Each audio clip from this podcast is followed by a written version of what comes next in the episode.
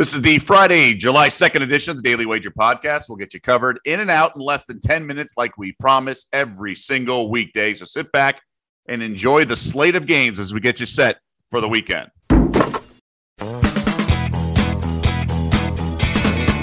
Welcome to the Daily Wager Podcast, presented by DraftKings, America's top rated daily fantasy app. I'm Doug Kezirian, flying solo on this holiday weekend. Both Joe and Tyler, much deserved days off, so I will also be flying solo tonight on TV, but had a lot of guests like the Bear, Melrose, and Levy ahead of the Stanley Cup final. Game three as a series shifts to Montreal, essentially a must win for the Canadiens. But coming up on the pod, we'll talk a few things and keep our promise like we always do, in and out in less than 10 minutes. I want to start in the NBA. Nice bounce back for the Bucks. Some of us were on that, just you know, the ebb and flow of a playoff series. It happens. For the same reason, I'm on the Hawks in game six tomorrow, Saturday night. And we've talked about this spread, excuse me, this trend over the years in the NBA playoffs. When a team is up 3 2, a lot of people just assume the home team is going to force a game seven. So if the road team is up 3 2, they actually have an excellent ATS record over the years of actually closing out the series and taking care of business. With all that being said, I'm on the home team here to extend the series to seven.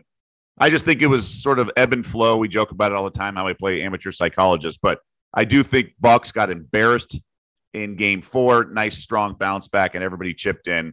And there was a little bit of a comfort level, a little relaxed approach from the Hawks. I don't think was characteristic. Nate McMillan called out everyone. And I do expect Trae Young to play. Now, again, don't have any information on that.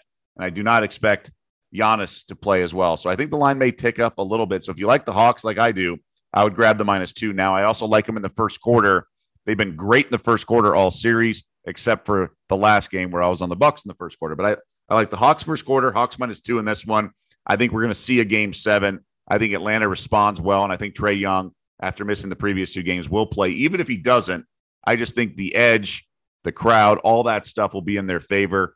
It's a little anecdotal, but I think the Hawks bounce back in that one. Stanley Cup final game three tonight. Look, a lot of the metrics actually you know, show a much closer series than we've seen so far. Obviously, Vas- Vasilevskiy was outstanding in game two. I'm not ready to pull the trigger on Montreal, although obviously coming home, the price is a, a much, you know, it's about a buck, buck 15 or so on the underdog, but I'm going to go under five again. I, I, just think the path to victory, which is what we talk about in, in the fight game so much, is just a low scoring, tight game.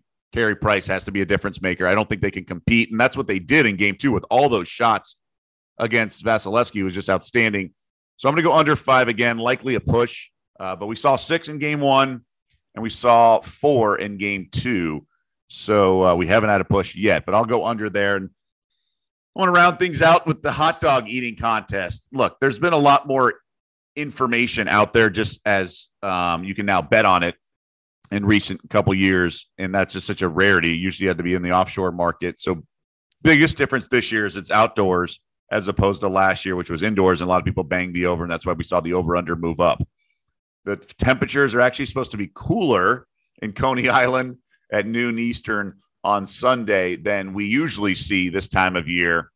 But I still think that 73 and a half, 74 and a half is just feels a little too high. Talking to people kind of in the know, if you will. Now, this is not a banger per se, but I like the under, even 73 and a half plus 165. I think we're going to see around 70, 71. Now, the odds are just outrageous in terms of Joey uh, Chestnut being the favorite. And to put things in perspective, if you remember, Trevor Lawrence was minus 10,000 to go to the Jaguars. And this was uh, in the minus 5,000 neighborhood. It's come down a little bit. Chestnut at Caesars William Hill is minus 3,000 with the comeback on the field. So it's a Chestnut versus the field prop. 12 to 1. I actually think it's worth a little bit of a flyer. If you can get Breeden at much better odds, obviously in the index betting, I would do that. Um, but Field's the way to go if you want just a small piece. There is a chance that Chestnut, who I think has won 13 of the last 14 mustard belts, something along those lines. But I think my play is going to be the under. Might even be my best bet tonight uh, once we do uh, best bets in daily wager at 6 Eastern on ESPN2. Hope you join us then. But that's going to be my play as we bring in Jackson here. Jackson, how do you feel about trying to bet against the one and only Joey Chestnut? Going against Joey Jaws in the July 4th hot dog eating contest is somewhat akin to going against Rafael Nadal in the French Open. Yes. So, yeah, good uh, analogy. I'm kind of against going against Joey Jaws just because I don't see him relinquishing the crown. But that being said, I'm totally with you on the under 73 and a half dogs. They have said in the past, the colder weather, I watched that 30 for 30 on Kobayashi and Chestnut, and they said the colder weather and a, a little bit of rain, which it's been it's been wet here in the Northeast for sure last few days, and there's some projections as to it might be a little rainy on on that Fourth of July Sunday. So I'm I'm under on the dogs, but I'm all in on Joey Chestnut. Yeah, no, it's fair, and I think there's a lot of uh, square dummy money that tries to take those long shots um, when they put up the big money money lines. But I do think it's going to come to an end. Again, talking to people who really know what they're talking about, there's a there's a chance. We, in the past, there was zero chance, but I think Chestnut. I, I like again firmer on the under with you, but I do think it may be worth a flyer. I, would want more than 12 to 1 on the field. So I'd probably want to single out Breeden if you can get a good price on him at, at, various establishments within the betting space. But that'll wrap it up for the Daily Wager podcast. Thanks to everyone. As uh, always, you know, the rating, reviewing, downloading, subscribing, all that good stuff really helps out our metrics. And we'll see you back here on Monday, even though it is technically the holiday weekend.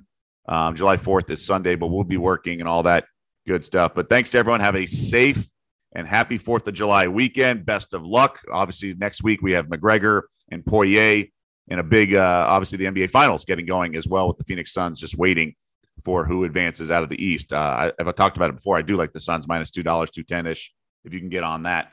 But um, other than that, that'll do it for this edition. This flying solo, just not quite the same without the guys, Tyler or Joe. But hope they're enjoying their vacation. We'll see you back here on Monday.